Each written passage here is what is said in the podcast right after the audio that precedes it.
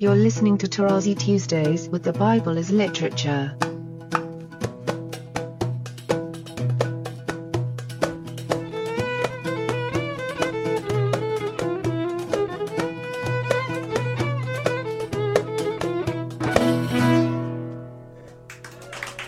This is Father Marc Boulos. And this is Dr. Richard Benton. and you are listening to Tarazi Tuesdays with the Bible as Literature podcast. So, Father Paul, welcome back to the program. How are you this morning? Very well, thank you. So, we wanted to talk today about a subject that is near and dear to our hearts because it was first near and dear to your heart, Father Paul, and that is the historical context against which the Bible was written. And of course, I'm talking about Hellenism, the Hellenistic period in the mid third century BC. We know that this context factors heavily into your assessment of the formation of Scripture. And we were hoping that you could talk about this a little bit today on the program. What you're saying about this period and the formation of the Bible in your scholarship. Well, first of all, you know, in literature, it's always difficult to convince people as to the origin of a certain text and the main point because the argument is always circular. My approach to break this apparent vicious circle is to obviously come up with an hypothesis, as everybody does. But then the test of the hypothesis is against the text itself. And according to me, as I said so many times, the hypothesis that finds least hurdles in the text is most probably the correct one. That's all one can say. So, given the entire biblical text, I came up with the hypothesis, which I detailed in my audio and very much so in the book, that the entire Old Testament was produced by a school in mid third century and not in the Persian period as the majority of the scholars assume. And the reason is the following. No one can argue against this fact in the Bible that throughout the entire scripture, the stand is anti city, anti temple, anti kingship throughout in any book you open.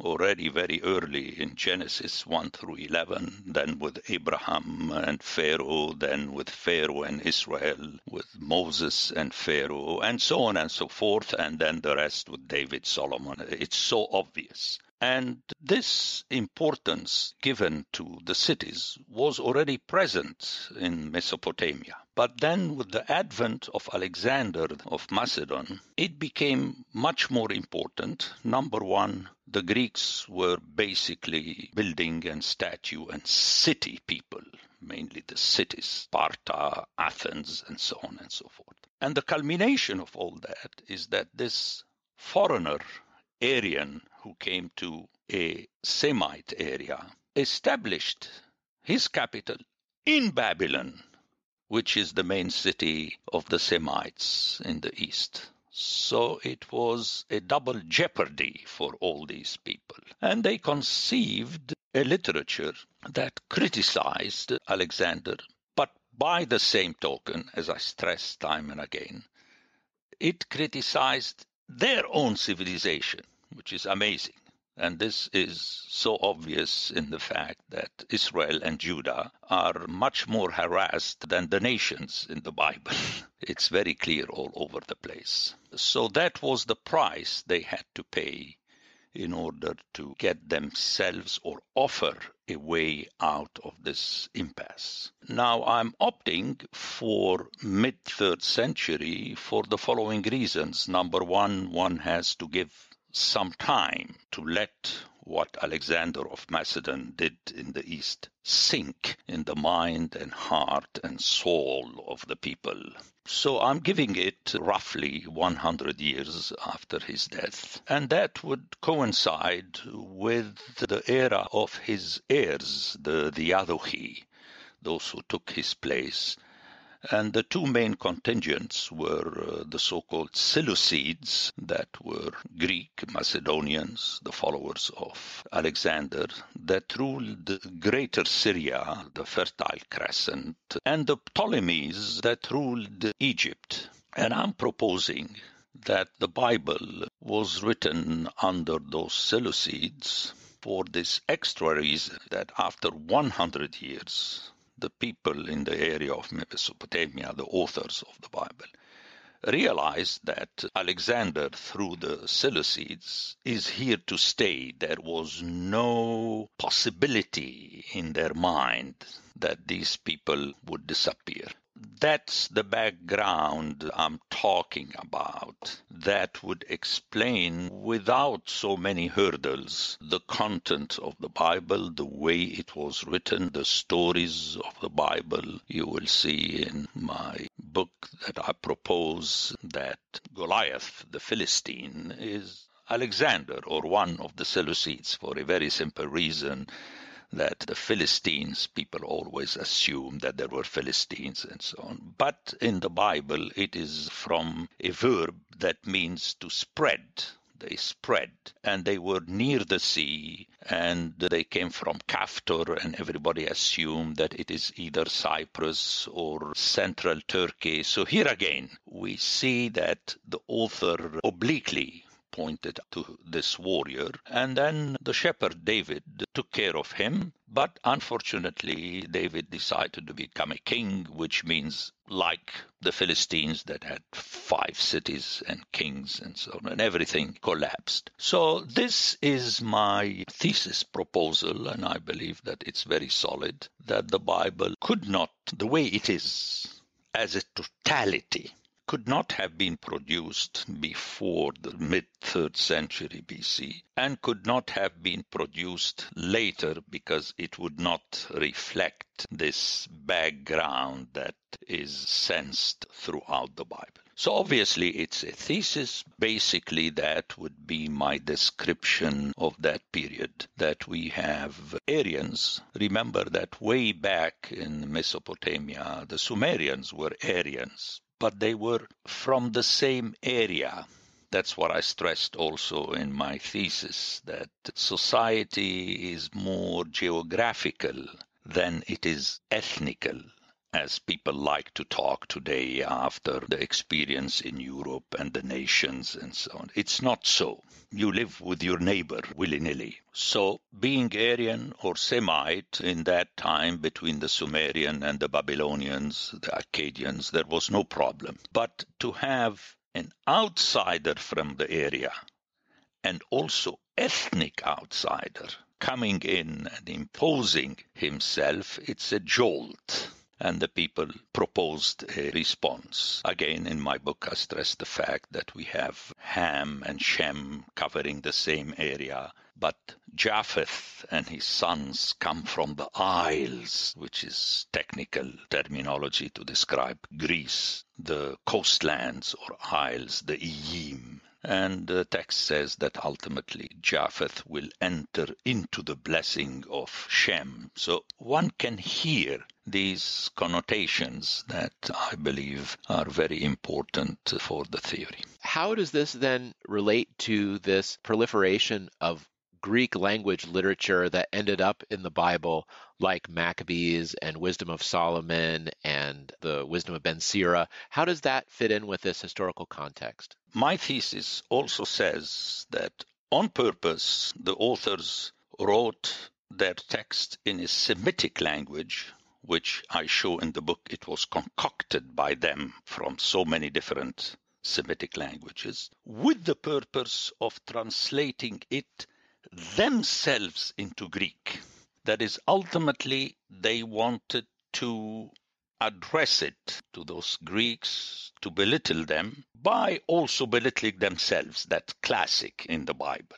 Part of my thesis is that the original authors translated the Hebrew text into Greek to force the hand of the Greek reader to always submit to the original text, which is in Hebrew. This explains why the Septuagint is very special. It's the closest possible translation to the original, with the caveat that it can never be the original.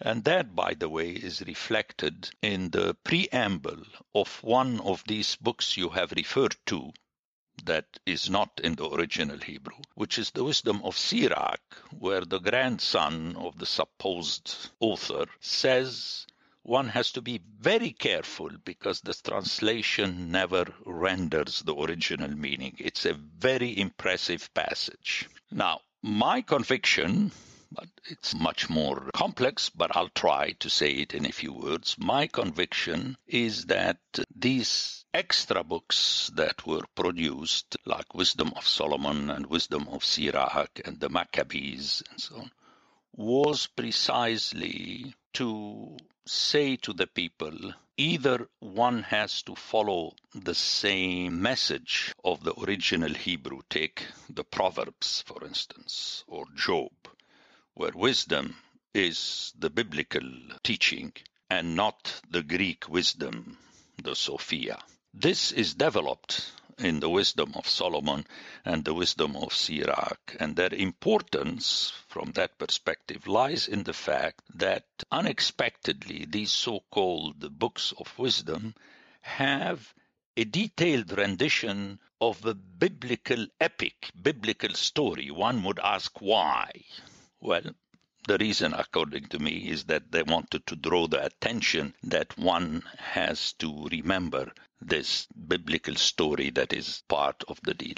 The other books, just to give an example of the Maccabees, is precisely a critique of the circumcision as being the ultimate sign of being a Jew and to remind the people that they have to do the law. So the Maccabees, if you like, it's already the background against which the letter to the Galatians was written. So again, in a nutshell, it's a very complex issue, but that would be my answer to it. And one has always to remember that these additional books are important because they shed light but they are not as essential as the original ones written in the scriptural Hebrew and translated into Greek. So, along these lines, how should we understand the longer version of Daniel or the alternate versions of Esther that we only have in Greek? How do you understand those in this historical context? I would look at them from the same perspective of the production of the other books additions to precisely open this bridge to the situation that continued after the mid third century throughout the second and especially the first century with the Maccabees and the Hasmoneans and so on. But in this case, one will have to enter into details about the background of those times. I mean, let me just say a few words about Daniel. Daniel, you know, is very strange. He's all over the place. He's in the time of the Babylonians and the Persians and so on. It's a figure that seems to straddle many centuries and the ultimate intention is to say that he is the man of wisdom like Joseph who brought the true teaching of the Torah to the nations. And the additions go along these lines. We have Bel and then Susanna. That's how I hear them. In the case of Esther, because it was a book that referred to the Jews, quote unquote, that lived totally outside in Persia. Then again, we have additions that stress the piety of those quote unquote Jews, as in the case of Daniel and the three youths with him. And so that's the way I would perceive what was going on. I don't want to let your point about the languages, the point that you make in your book, get passed over too lightly on today's episode because it's stunning that these ancient writers would architect a language to essentially disassemble the mentality of their opponents in the region. Could you talk a little bit more about how language is linked to our understanding of meaning and so forth and how it shapes the reality. You've talked often about how people don't read the Bible anymore because they're reading it in translation. Yeah, definitely. It's important, and I say even more in my book, that the original has to be tested against the text itself. I mean, I've showed people, I remember a student of mine who came who had been in Israel and learned Hebrew, and I said to him, Watch out, don't read back modern Hebrew into biblical Hebrew. And after half a semester, he realized that what I was saying was correct. That's why one has to study a word in the Bible and see the interconnection scholars only project outside the Bible that the Hebrew in the time of Isaiah and so on. Well, uh, this is a fallacy for a very simple reason that all the scholars agree that the Hebrew of Scripture is the same throughout. You don't have any development. it's the same Hebrew. And I'm suggesting that the authors who were definitely erudite coming from that area that for millennia was civilized, if you would like. They knew all these Semitic languages that were around them. Notice how Aramaic that came from the Syrian desert was used in Babylonia and so on. I mean, it's the same language. Someone coming from the Middle East would understand that. A Syrian can understand a Lebanese, an Egyptian, and a Saudi Arabian, and so on and so forth. Although these are not totally the same language, but we're used to them, so we understand one another. So I'm saying that the authors just came up. The basis would have been the Aramaic, but I'm still stressing that the language of the Bible is specific, and I call it concocted, made up. It's a little bit like Esperanto in modern times. Still, millions of people speak it. It was made up on the basis of Romance languages, and it is a possibility, and it does exist. One can do that the fact that they were aware of Aramaic is reflected in the book of Daniel. I have my theory how suddenly in chapter 2, verse 4, you have a switch to Aramaic that goes until the end of chapter 7. Why would the author do that? It is to remind the hearers that, yes, they knew Aramaic, but they decided to write it in that other specific language of theirs. So even their colleagues in Mesopotamia had to make the effort exactly as the Greeks had to make the effort to go to that original biblical Hebrew. In my book, I show that we have a reference to other Semitic languages, but never to Hebrew. Hebrew is just the language of Scripture. That's what I would like to stress. And one cannot refer to a Jewish rabbi talking Hebrew in the 20th century and try to understand the Bible. It's like taking the word of a modern Greek person living in Greece today and telling you what the New Testament is saying. It's a big joke. you have to show how the words are used in scripture. And I gave in passing this example about the Pelishtim from the verb palash, falash. Anyone who knows Arabic understands that word. We still use it in Arabic. It means to spread, go open. I had a professor of Hebrew Bible who did his graduate work in Israel. He's an American. And when he would teach scripture to Israelis, he would make the Israeli students translate the Hebrew Bible into modern Hebrew. And he told us that sometimes they would cheat and they'd use the same word from ancient Hebrew into modern Hebrew, and he would say, uh, uh, uh, they don't mean the same thing. So I had a professor who noticed that exact same thing the difference between modern Hebrew and biblical Hebrew, and the tendency of cheating to try to assume that they mean the same thing. It doesn't work. Precisely, precisely. And this applies to the development of Hebrew throughout the centuries. It applies to Greek, it applies to all languages. I stress the fact that the text is basically addressed to the original hearer. Once you get to the following generation, something is already lost.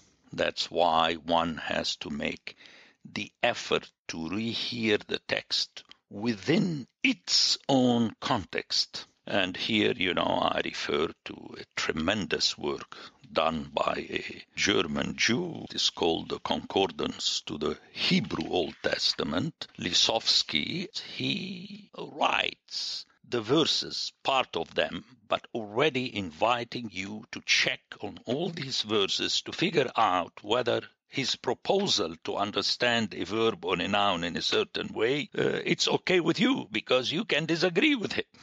and I use it all the time. It's not a dictionary. The dictionary is very dangerous because it tells you what the author assumes the meaning of a word, even when they try to impress you by using Arabic and Aramaic and so on. As you said, it's cheating. The only way is to have many people doing the same effort in the same direction and without preconceived theological assumption. I remember how the people would say, well, if it is so, then how could you? Well, it doesn't matter. I don't want to explain to you your theology. That's your theology. I'm stressing the importance to try to understand what the original hearer heard.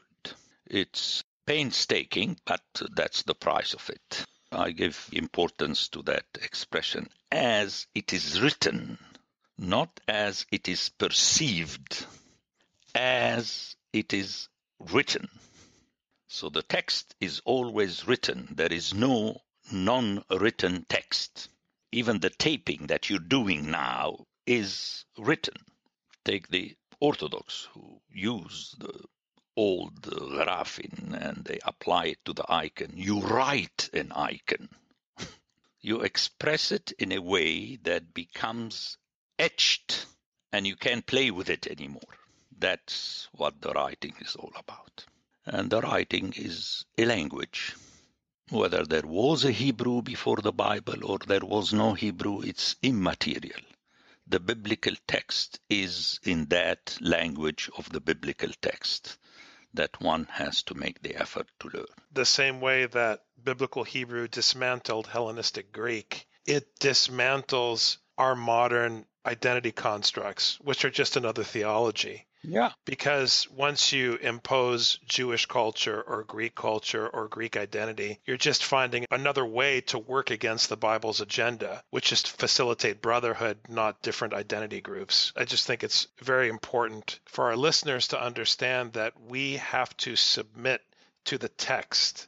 We can't try to reinvent the text in our image to push along this line, which again I express in the book towards the end when I deal with the New Testament, I believe the same thing was done by the school of the New Testament. It wrote it in the Roman Empire, whose language was Latin, and on purpose, actually, they knew of Latin as we hear in the Gospel of John about the cross of Christ and so on, Hebrew, Greek, and Latin, but on purpose they forced the Latin Romans to hear it in the language of the people they have conquered, which are the Hellenes, the Greek. But we don't need to go into that debate here. But I am saying that my thesis applies also to the New Testament. You force the other to submit to a strange text. This is, I think, an important building block in your overall thesis and something that we should definitely probe in future discussions. But, anyways, thanks so much for your time today. Thank, Thank you very you. much, Father. Thank you very much. Thank Have you. a great day.